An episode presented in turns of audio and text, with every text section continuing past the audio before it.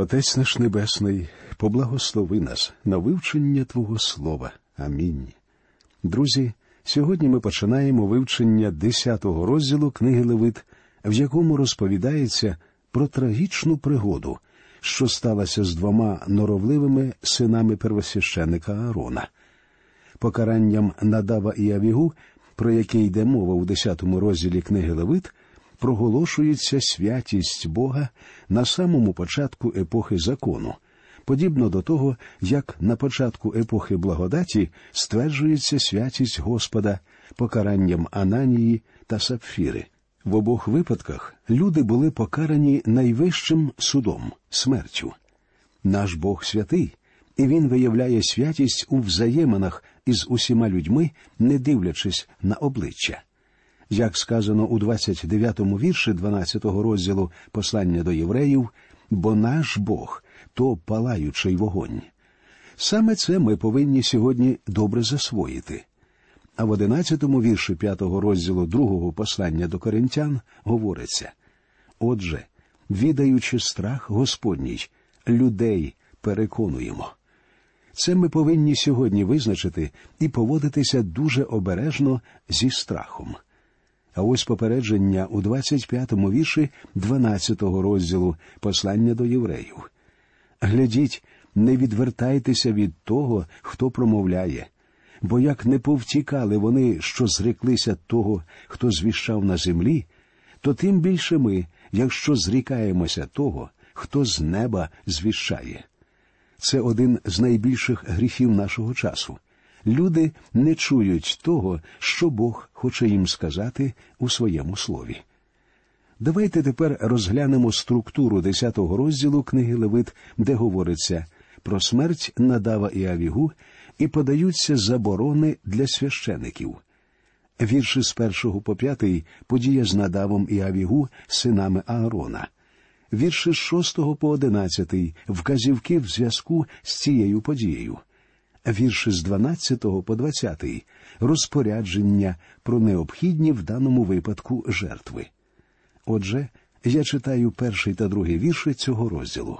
І взяли Ааронові сини, надав та авігу, кожен кадильницю свою, і дали в них огню, і поклали на ньому кадило, і принесли перед Господнє лице чужий вогонь, якого він не наказував був приносити їм.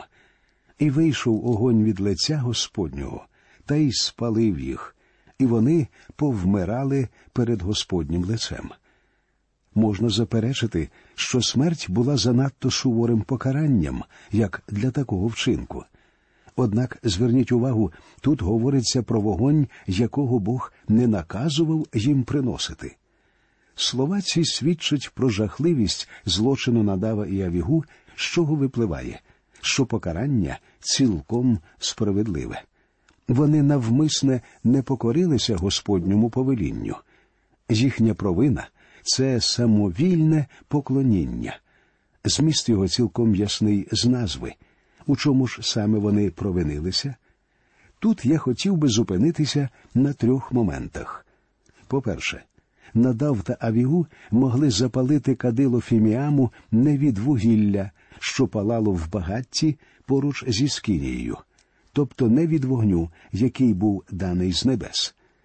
Очевидно, саме від вогню з небес потрібно було розпалювати кадило, що дохідливо пояснювалося священикам. Саме так чинили у Великий день очищення. Про це сказано у 12-му вірші 16-го розділу книги Левит. І візьме повну кадильницю горючого вугілля з наджертівника перед Господнім лицем, і повні жмені свої тонко потовченого кадила, та й внесе за завісу. Того самого ритуалу дотримувалися і у час, коли повстав Корей, про що можна прочитати в 16-му розділі книги чисел.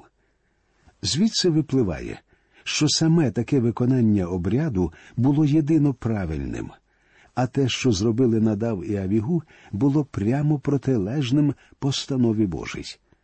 По-друге, час, що надав та Авігу вибрали для проведення цього ритуалу, очевидно, не відповідав часу, призначеному Господом. їм належало порадитися щодо цього з Аароном. Вони, мабуть, хотіли повторити чудо, яке сталося раніше. Про нього розповідається в попередньому розділі. А хіба сьогодні в нас не виникає таких же проблем, коли ми за допомогою самовільного поклоніння хочемо повторити те, що зробив Бог? Багато хто намагається повторити чудеса Дня П'ятидесятниці, але Господь найвищий від усіх і усього, і нам необхідно коритися Його волі аж до дрібних деталей. Дух Божий буде діяти тільки з Божої волі, а нам варто лише бути слухняними і відкритими для нього. По-третє, дехто припускає, що надав та авігу вторглись за завісу, що було однозначно заборонене. Для такої точки зору є підстави. Про них ми можемо прочитати у першому та другому віршах 16-го розділу книги Левит. І Господь промовляв до Моїсея по смерті обох Ааронових синів, коли вони наблизилися перед Господнє лице і померли. І сказав Господь до Моїсея промовляй до Аарона, брата свого, і нехай він не входить кожного часу до святині за завісу, перед віко, що на ковчезі, щоб не вмер він, бо я в хмарі з'явлюся над тим віком. Можна навіть стверджувати, що цю заборону не входити за завісу, і було дано внаслідок подій з надавом та авігу. Вони порушили всі три веління Бога про те, як належить здійснювати обряд, про час його виконання і про місце. Багато людей, як і раніше, вважає, що Бог застосовує аж надто радикальних заходів. Так, його методи дійсно виявляють у ньому Господа ревнителя. Він незалежний в усіх своїх справах. І ті, хто приходить до нього, повинні додержуватися всіх його умов. Залишається вірним твердження, що послух кращий, аніж жертва. Бог не прийме нашого самовільного поклоніння, яким би щирим воно не було. Високе становище цих двох людей не зробило їх недоторканими. Раптовість і суворість покарання в цьому епізоді лякає. Вогонь був посланий Господом. Від цього факту нікуди не підеш. Мало того, суд і покарання аж ніяк не чужі й віку благодаті, хоча вони не завжди настільки раптові. У 30-му вірші 11-го розділу першого послання до коринтян сказано через це поміж вами багато недужих та хворих, і багато хто заснули. У випадку ж з Ананієм і Сапфірою покарання було несподіваним і невідворотним. Це, проте, зовсім не означає, що віруюча в Христа людина може втратити своє спасіння. Не втратили його віруючи і Коринської церкви. Про це сказано ясно у 31 і 32 віршах 11 розділу першого послання до коринтян. Бо коли б ми самі судили себе, то засуджені б не були, та засуджені від Господа караємося, щоб нас не засуджено зі світом. Фізична смерть часто є покаранням для людини Божої, є гріх до смерті, про що ми читаємо у 16-му вірші 5-го розділу першого послання Йоанна. Але смерть ця фізична. Дитя Господнє не засуджується зі світом. Боже покарання віруючих і в старому заповіті, і в новому показують, що самовільне поклоніння огидне батькові небесному. Віруючий повинен приходити до Бога на умовах самого Бога. І віруючий грішник має поклонятися Господу так, як того бажає сам Господь. У віршах з 19 по 22, 10 розділу послання до євреїв ясно говориться, що ми повинні приходити до Бога з відвагою, але за допомогою крові Ісуса Христа. Ми приходимо до нього тому, що в небесному домі є великий священик, і ми повинні підступати до Господа з щирим серцем, у повноті віри, окропивши серця від сумління лукавого та омивши тіла чистою водою. У десятому вірші десятого розділу книги Левит говориться про необхідність розрізняти між святістю і несвятістю, і між нечистим та між чистим. Бог сам показує нам, де добро, а де зло. І не думайте, що він сьогодні не може судити і карати. Усі дії Бога правильні. Це я знаю з власного досвіду. Я все пережив і переживаю сам. Епізод з Біблії, який ми щойно розглянули, гарна ілюстрація того, що коли-небудь Христос прийде і покарає грішний світ вогнем. Це пророкував Шенох, слова якого знаходимо в 14 і 15 віршах послання святого апостола Юди. Ось іде Господь за своїми десятками тисяч святих, щоб суд учинити над усіма і винуватити всіх безбожних за всі вчинки безбожності їхньої, що безбожно накоїли, та за всі жорстокі слова, що їх говорили про нього, безбожні грішники. Апостол Петро говорить те ж саме, 18-й вірш 4-го розділу першого послання. А коли праведний ледве спасеться, то безбожний та грішний де зможе з'явитись? Повернімося до 10-го розділу книги Левит і прочитаємо вірші з 3 по 5. І сказав Мойсей до Аарона, це те, про що говорив був Господь, кажучи, серед близьких моїх я буду освячений, і перед усім народом буду прославлений. І замовк Аарон, і покликав Мойсей Мисаїла та Єлцафана, синів Узиїла, Ааронового дядька, та й промовив до них Підійдіть, винесіть братів своїх із святині поза табір. І вони підійшли та й винесли їх в їхніх хітонах поза табір, як наказав був Моїсей. Коли новина поширилася серед народу Ізраїлевого, люди мали зібратися навколо Скинії, щоб подивитися на загиблих надава й Авігу. Щоб пояснити їм причини настільки суворої кари, Мойсей процитував слова Господа, записані у 22-му вірші 19-го розділу книги Вихід. А священики, що будуть підходити до Господа, нехай перше освятяться, щоб Господь їх не повбивав. Ті, хто служить в присутності Божій, повинні дуже й дуже уважно стежити за святістю і дотримуватись праведних вказівок Бога. У другому вірші третього розділу книги пророка Амоса говориться так: Тільки вас я пізнав зо всіх родів землі, тому вас відвідаю за всі ваші провини. Як Бог судив свій народ, так Бог судить своїх дітей і сьогодні, щоб світ знав, що Він святий Бог. Гідної уваги є поведінка Аарона в цій ситуації. Від нього не чути ні крику, розпачу, ні обурення. Він з розбитим серцем підкоряється волі Божій. Горе його велике, але він не суперечить Господу. Зверніть увагу, Бог каже серед близьких моїх я буду освячений. Мойсей наказує двом священикам, двоюрідним братам загиблих, забрати тіла Надава й Авігу зі скинії. Люди в благовінні спостерігають, як тіла виносять зі стану.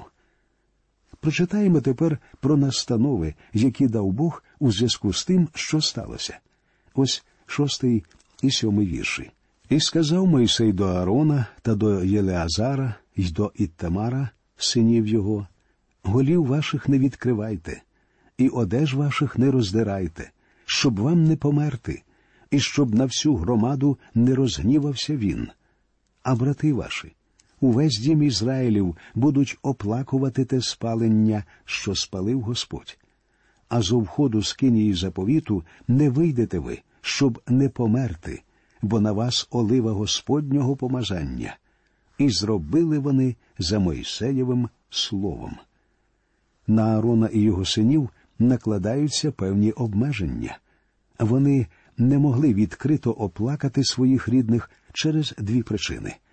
Перша визначена ясно бо на вас олива Господнього помазання. Вони були обрані, щоб представляти народ перед Богом, і вони одночасно були представниками Бога перед людьми. Їм належало виконувати своє служіння, щоб між Господом і людиною, як і раніше був посередник, і щоб не навести гнів і покарання смертю на все суспільство.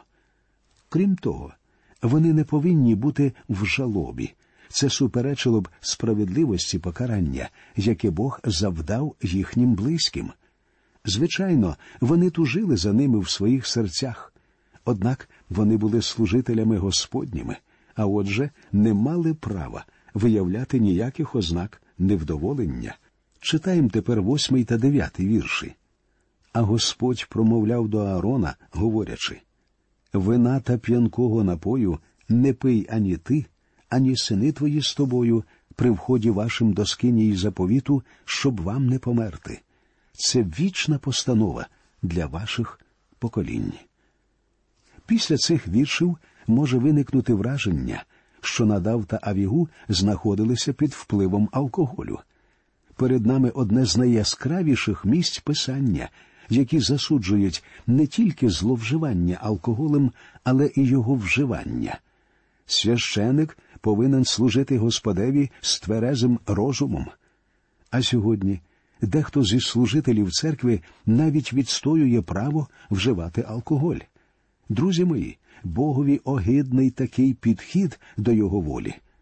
Те ж саме хотів сказати апостол Павло у 18-му вірші 5-го розділу послання до Ефесян. І не впивайтесь вином, в якому розпуста, але краще наповнюйтесь духом. Віруючий повинен черпати свою енергію і ретельність від Духа Господня, а не з порочних людських бажань. Це прекрасний і переконливий урок усім нам проти вживання наркотиків і спиртного. Тепер прочитаємо 10 і 11 вірші. І щоб розрізняти між святістю і між несвятістю, і між нечистим та між чистим, і щоб навчати Ізраїлевих синів усіх постанов, про що говорив до них Господь через Моїсея. Вино притупляє відчуття, так що в результаті не можна провести чітке розходження між святим і нечистим. Унаслідок вживання алкоголю справжні цінності з'являються у фальшивому світлі, так що в стані сп'яніння часто відкидаються навіть очевидні моральні норми. Священик повинен в першу чергу сам дотримуватись всіх вказівок Божих, щоб бути прикладом для інших людей. А для того, щоб бути прикладом і навчати інших Слову Божому, необхідне керування Духом Святим. Тепер прочитаємо про постанови про жертви в зв'язку з подією, що сталося. І Моїсей промовляв до Аарона та до Єліазара та до Ітамара, позосталих синів його. Візьміть хлібну жертву, полишену з огняних господніх жертов, та їжте її прісну пережертівнику, бо це найсвятіше, і будете їсти її в місті святому, бо вона уставова пайка твоя і уставова пайка синів твоїх з огняних жертов Господніх, бо так мені наказано. А грудину колихання та стегно приношення будете їсти в місці чистому, ти й сини твої та твої дочки з тобою, бо уставова пайка твоя й уставова пайка синів твоїх дані з мирних жертов Ізраїлевих синів. Мойсей повторює веління, які стосуються хлібної і мирної жертов. Частину жертви належало з'їсти у святилищі. Це, мабуть, було зовнішнє подвір'я біля жертовника цілопалення. Воно святе, оскільки відділене для служіння Богові. Грудину колихання та стегно приношення необхідно було їсти в чистому місці. Очевидно, їх можна було взяти додому, щоб з'їсти там, і це з обрядової точки зору не було б гріхом. Читаємо тепер вірші 16 по 18. А козла жертви за гріх пильно шукав Моїсей, і ось він був спалений, і розгнівався на Ілеазара та на Іттамара, позосталих Ааронових синів, кажучи Чому ви не з'їли жертви за гріх у місті святому? бо вона найсвятіше, і її я дав вам, щоб уневажити провину громади, щоб очистити їх перед Господнім лицем. Тож не внесено крови її до святині всередину. Будете конче їсти її в святині, як я наказав. Перед нами ще один драматичний вчинок, що йде всупереч волі Божій. Цього разу провинилися два інших сини Аарона, але зараз це гріх недогляду, а не навмисна і обміркована дія, як у випадку з двома першими на той час уже покійними синами. Жертву за гріх належало з'їсти у святилищі, а цього не було зроблено. Кров принесли, а от частину, що належала священикам, не з'їли. Про неї, мабуть, просто забули, можливо, не розуміючи важливості цієї дії. І промовляв Аарон до Моїсея. От сьогодні принесли вони свою жертву за гріх і цілопалення своє перед Господнє лице, і трапилося мені оце. А буду я їсти жертву за гріх сьогодні, чи буде це добре в Господніх очах? І почув Моїсей, і було це добре в його очах. Аарон приймає на себе відповідальність за своїх синів. Отже, сьогодні, друзі, ми закінчили вивчення 10-го розділу. Ми продовжимо досліджувати книгу Левит у нашій наступній передачі. До нових зустрічей в ефірі.